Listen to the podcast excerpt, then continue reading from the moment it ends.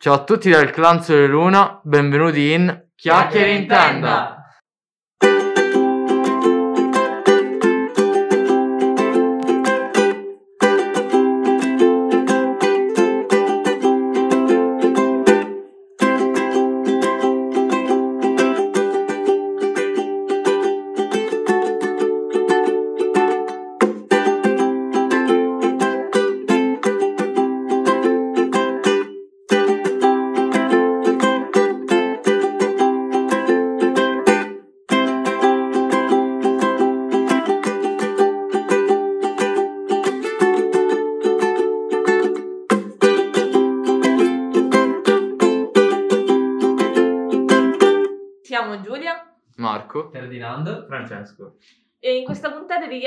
Tenda abbiamo deciso di eh, sfruttare la presenza di Francesco, che si è giunto da poco al nostro clan, Sì, sì.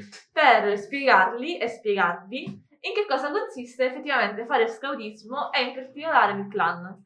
Quindi Francesco sarà liberissimo di farci qualsiasi domanda e noi gli Proviamo. Intanto, Francesco, vogliamo sapere, anzi, racconta al pubblico eh, come sei arrivato qui agli scout. Perché è molto divertente la situazione. Era una domenica mentre stavo arrivando, stavo tornando a casa con il motorino e a un certo punto uno dal nulla frena improvvisamente. Io come un cretino stavo controllando lo specchietto e stavo lo stesso camminando. e allora non freno, e allora la mia ruota anteriore sbatte con la sua ruota posteriore. Questo qua non si ferma a darmi soccorso. E l'unico che mi ha soccorso è alla fine è stato Niki, che era un capo scout. Eh, fa- Scout, assicurazione per la vita. E così da nulla, mentre mi, so- mi ha soccorso, mi ha chiesto: Ma perché non vieni a fare scout? E così da Ed è nulla. sempre Francesco. Ecco Francesco. Eccomi qui. Ok. Il problema è che però non c'è mai stato effettivamente il tempo e il modo di spiegarti veramente in che cosa consiste il- lo scoutismo in genere, in particolare il clan. Io ti ho spiegato in generale più o meno come siamo suddivisi, il fatto che esistono diverse branche che sono divise per fasce di età. Per ogni branca si fanno delle cose in particolari, però immagino che comunque stando con noi si è accorto che molti stereotipi che penso si, si crede esistano degli scout non sono effettivamente veri. Cioè, Tipo, gli scout eh, fanno il fuoco con le pietre, gli scout eh, mangiano i vermi, queste cose Gli qua. scout vendono biscotti Esatto. e fanno attraversare le vecchiette. Esatto. Finora non è successo e c'è lui testimone. Esatto. Ho una domanda che vorrei farvi. Sì. Che anche, che anche molte persone si pongono: Ma voi siete solamente chiesa? Allora, intanto esistono diverse associazioni.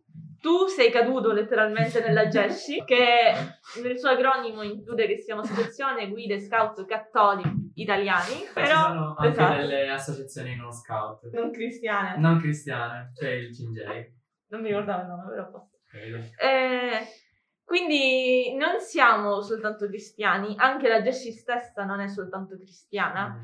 Però comunque si presta molta attenzione fin da bambini a creare un percorso spirituale, a ragionare su se stessi e tutto. Quindi comunque, anche se non è esattamente il centro della vita scout, la religione, in un certo senso ti aiuta anche a partire dai quesiti che secondo me un ragazzo medio che non ha mai fatto scout non si pone lì da sottovalutati. Poi Io- non so, Vorrei fare una domanda eh, anche a Ferdinando e Giulia perché dico, abbiamo, abbiamo chiesto la storia di Francesco come si è avvicinato agli scout, ma voi come vi siete avvicinati? Allora, eh, io sono entrato agli scout perché una mamma di amici di famiglia appunto portava i suoi figli, tra parentesi Rebecca e Cristiano. ah, Salutiamo Rebecca e Esatto, Cristiano. E, appunto, visto che c'erano loro comunque che ho vissuto la, la mia infanzia con loro, eh, sono venuto proprio il primo anno dei Lupetti, quindi ho iniziato il mio percorso da lì, ecco, a otto anni. Tu Giulia, scusate che penso il mio. com- come sei cascato? Vai, vai, vai, sentiamo. Niente, molto semplicemente. Mia mamma. Tua tua mamma si voleva sbarazzare di te in casa. Allora, mia mamma era, non so come è successo, cioè l'estetista di mia mamma Ok. aveva un figlio che faceva scout con noi. Io ho saputo che voi fate campeggio, eh, dormite in tenda. Potete spiegarmi più o meno che cosa fate in queste attività? Allora, intanto non, non è che noi prendiamo le tende, partiamo, le fissiamo in un punto e poi stiamo in quel bosco a, non so, a bivaccare. Se partiamo ha sempre un motivo. eh, facciamo dei campi che intanto cambiano per ogni branca, nel senso quello che fa il reparto non è quello che fa il clan. Esatto. Noi ci prendiamo gli zaini e che zaini e camminiamo e poi si piantano le tende, mentre il, il reparto fa un campo fisso. Esatto, cioè passa 12-10 giorni nello stesso campo. Eh, mentre Esatto. Stessa cosa i lupetti. montiamo la tenda I lupetti non hanno neanche la tenda in realtà. I lupetti no, i lupetti la maggior parte delle volte in delle strutture. Quindi che all'inizio chiaramente sono piccole. Camminate e poi decidete una postazione dove mettervi. Sì, in base a dove ci conviene più o meno. Sì. Allora, noi in clan decidiamo una sorta di percorso. Sì, Quindi sappiamo, ok, fino a quel giorno, cioè quel giorno, quel determinato giorno ci dobbiamo fermare in un punto. Dopo tot Perlottiamo. chilometri. Esatto. Cioè abbiamo un percorso ben stabilito, ecco. sappiamo tutte le fonti d'acqua e tutto. Quindi c'è una, una grande preparazione, ovviamente. Sì, No, raccontiamogli qualche esperienza divertente in tenda, non lo so. Per dire qualche io. esperienza di Non lo so, anche qualcosa del reparto magari. Un'esperienza bella che avete fatto. Allora, io onestamente uno dei ricordi più belli, che, più belli nel senso che mi fanno ridere al pensiero di una tenda che ho, è quando una sera stavamo chiudendo la, la giornata, eravamo stanchissimi, tardissimo, campo estivo in Slovenia, Ok. a un certo punto si sente un botto e mi pare fosse... Ah, stiamo parlando della mia tenda, quella che si spaccava, ho capito, sì, sì. Mi sembra sia caduto sulla tua Sì, tenda. è caduto sul telone perché eh, stavo facendo il fuoco, questa è la situazione. Sto facendo il fuoco, inizia a diluviare fortissimo, Ah! tutti scappiamo, tutti in tenda, ok? Correndo, che era nella mia squadriglia, dà un gran calcio al telone, lo strappa tutto, quindi poi nel senso siamo stati tipo tutta la notte sotto l'acqua, molto divertente. Sì. È stato Io- bellissimo. Io invece ho, ho un ricordo che è bello ma anche un po' brutto. Ero al mio primo anno eh, al reparto e quella sera eh, si mangiava riso, pomodoro e mais, qualcosa del genere. E comunque al reparto la notte capita che eh, ci si incontra nelle tende di altri, anche se non si dovrebbe fare. Esatto. Ciao Capi.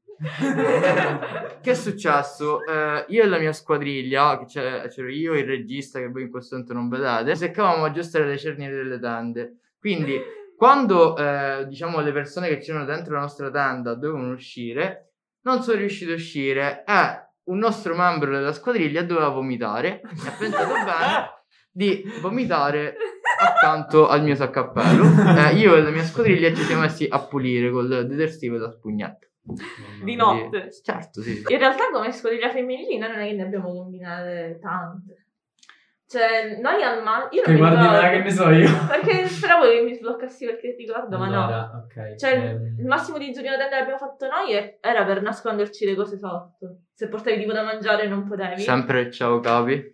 le nascondevi sotto la tenda. certo. Certo, tipo che lo fai anche tu, certo, No, tipo sì, se no. è capitato. No, lo sai, sotto la tenda, nei momenti di ispezione, sempre, tipo, magari c'era, tipo, nel campo qualche cartaccio, qualcosa che, tipo, non doveva esserci, perché stava per arrivare l'ispezione, quindi tu, qualunque cosa fosse, sotto la, La buttavi sotto la tenda. Ah, Sì. quindi fate le ispezioni. Sì, Sì, le Al ispezioni reparto, sì. A reparto sì. cattivissime, nel senso... Sì, era cioè, tipo perquisizione li facevano pure così. Tipo. Vabbè, non è vero, No, questo no, lo no, solo a no, lui. la- sto, esager- sto esagerando. Signori Twitch, stiamo No, scherzando. Eh. ma più che altro perché era un altro contesto, al al reparto ci sono- c'è la vita di squadriglia, Esatto. ognuno ha il proprio angolo con la propria tenda. E, cucina, comunque è, è anche giusto che i capi controllino perché comunque è un'esperienza se tu ti porti il telefono comunque... La Mm. cioccolata. Mm. Che non io- si nasconde Io, sto- No. stavo, stavo- stavo facendo tipo un- una campagna contro i telefoni e queste cose da portare. Io, no, il telefono nella mia squadriglia mai portato. Io, io neanche, no, Ma- il mio squadriglia, Pretendo. no, vero, vero. Quindi che cosa si dovrebbe portare? L'essenziale. di se poi- mutande. Letteralmente- Se io ad esempio voglio chattare o mandare qualcosa ai miei genitori o amici, Non lo fai. non si può fare. Non si può Allora, più fare. che altro lo capirai nel tempo, perché magari all'inizio anche noi avevamo magari la cosa, ok, ce lo portiamo, magari ogni tanto un messaggio lo mandiamo, però in realtà, cioè noi abbiamo fatto tanta esperienza, dopo tanti anni capisci che letteralmente Non non, ha ne hai senso, bisogno, non- perché si sta benissimo anche senza. Esatto.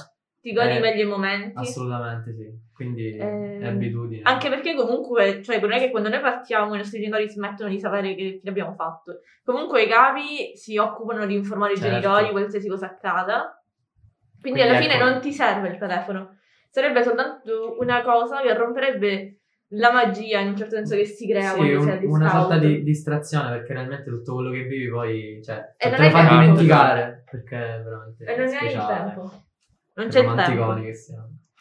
No, è vero, più che altro con tutta la buona volontà, perché poi crescendo pure si può- noi lo portiamo in plan nel telefono. Certo. Però eh, onestamente dopo una giornata che tu hai camminato 10 km, hai fatto le attività, ti sei finalmente arrivata in tenda.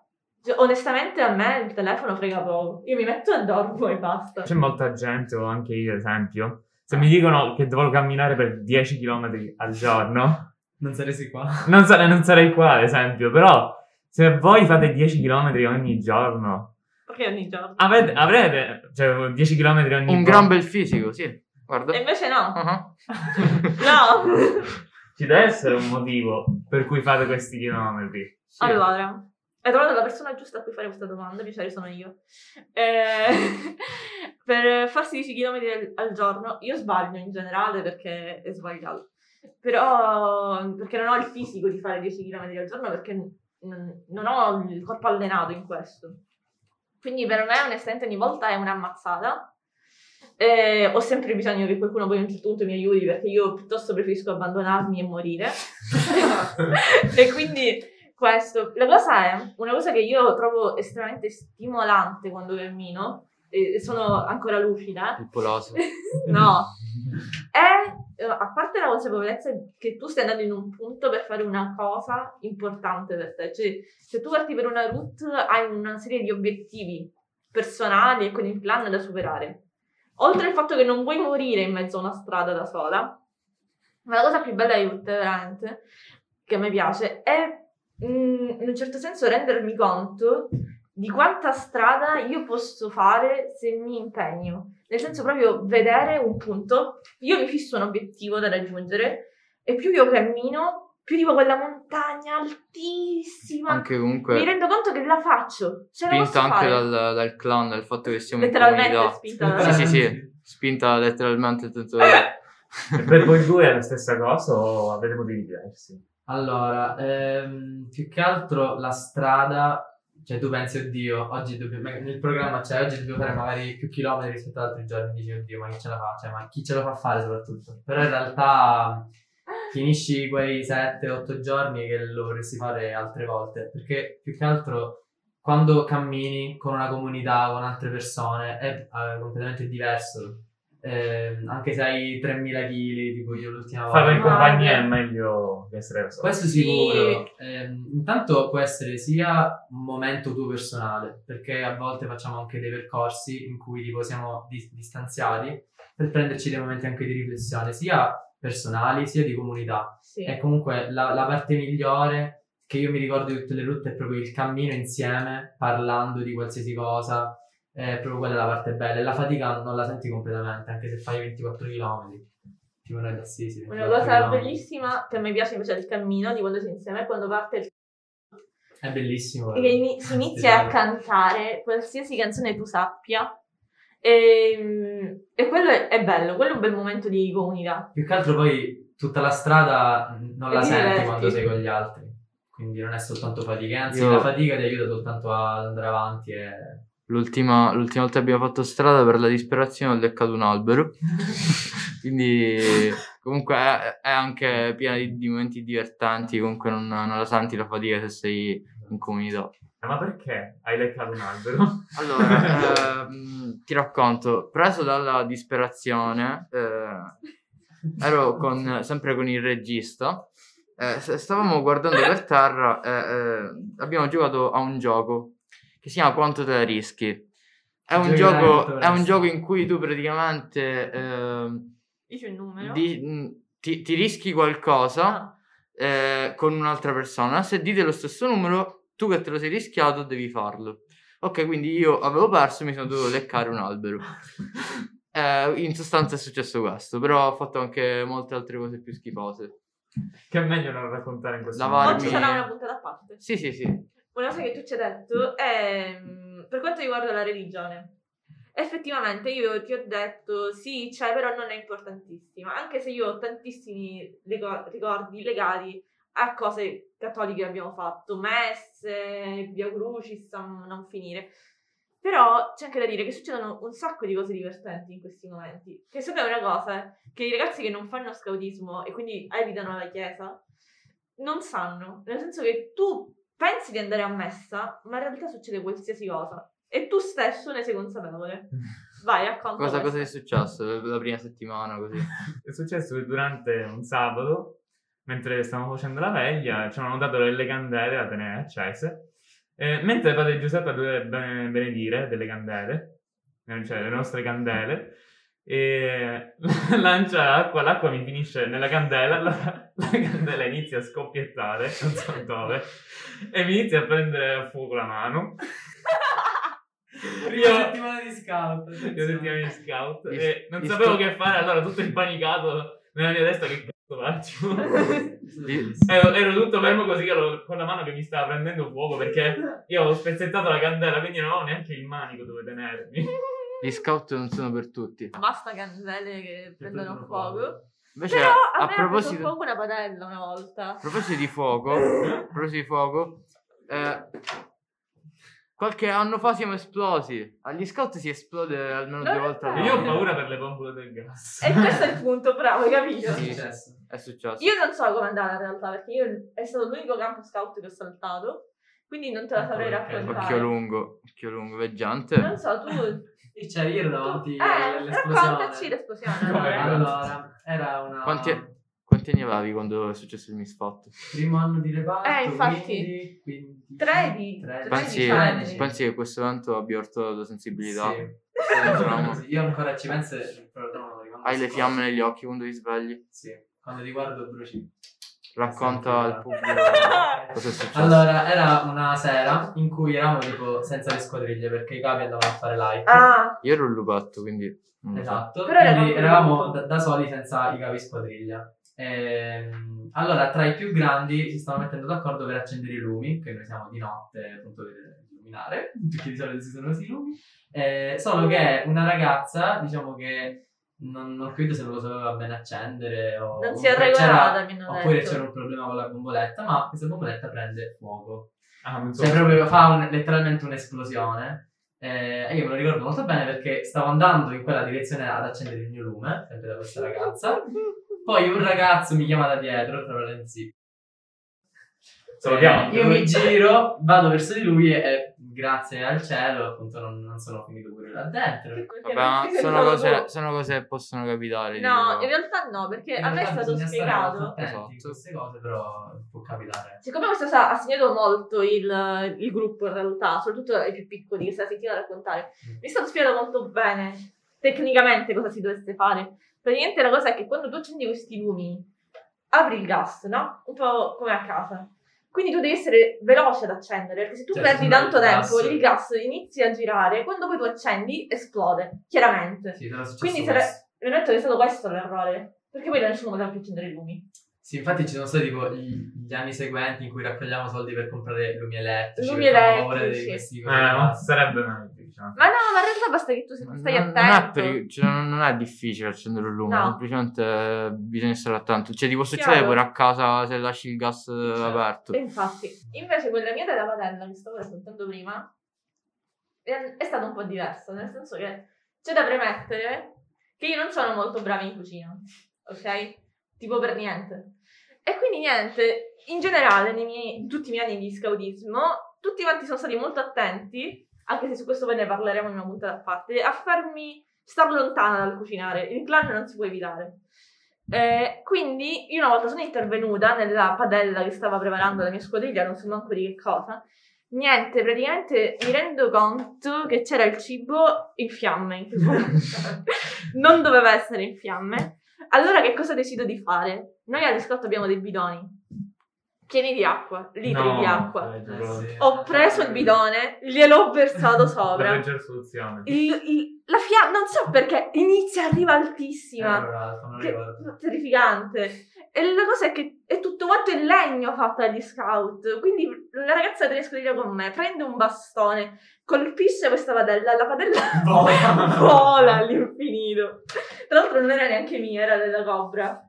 Parliamo de- de- delle alleanze che c'erano al reparto. Ah, Delle io e leanze, Giulia, dobbiamo eh, spiegarglielo. Cioè, sempre. devi, devi sapere che tipo le squadriglie femminili si odiavano. Erano Sì. tipo, tipo che non lo so. Ma spieghiamogli intanto Quindi- squadriglie. Il reparto Ah. è diviso in squadriglie. Sì, E sei divisi in maschi e femmine, Sì. sì, sì, sì. Non in tutti i gruppi che io sappia, però noi sì. Eh, ci sono anche solo- gruppi che sono solamente maschili o solamente femminili, Sì. cose così. Ehm, E, niente, quando noi andavamo al reparto, già lui viene scuso da questa cosa perché ha visto più cambiamenti, c'erano cinque squadriglie, tre maschili, due femminili. Le femminili erano la Cobra, a posto, sono fissata. Allora, ai tempi le, fe- le- Le femminili erano la, la Koala e la Volpi. Volpi. Io ero nella Volpi. Mentre le maschili erano le aquile, le tigri e le cobra. Quali come funzionava? Vabbè, te l'abbiamo spiegato. Ci sono delle Ah. squadriglie. Eh, alcuni sono dei maschi, alcuni sono delle femmine.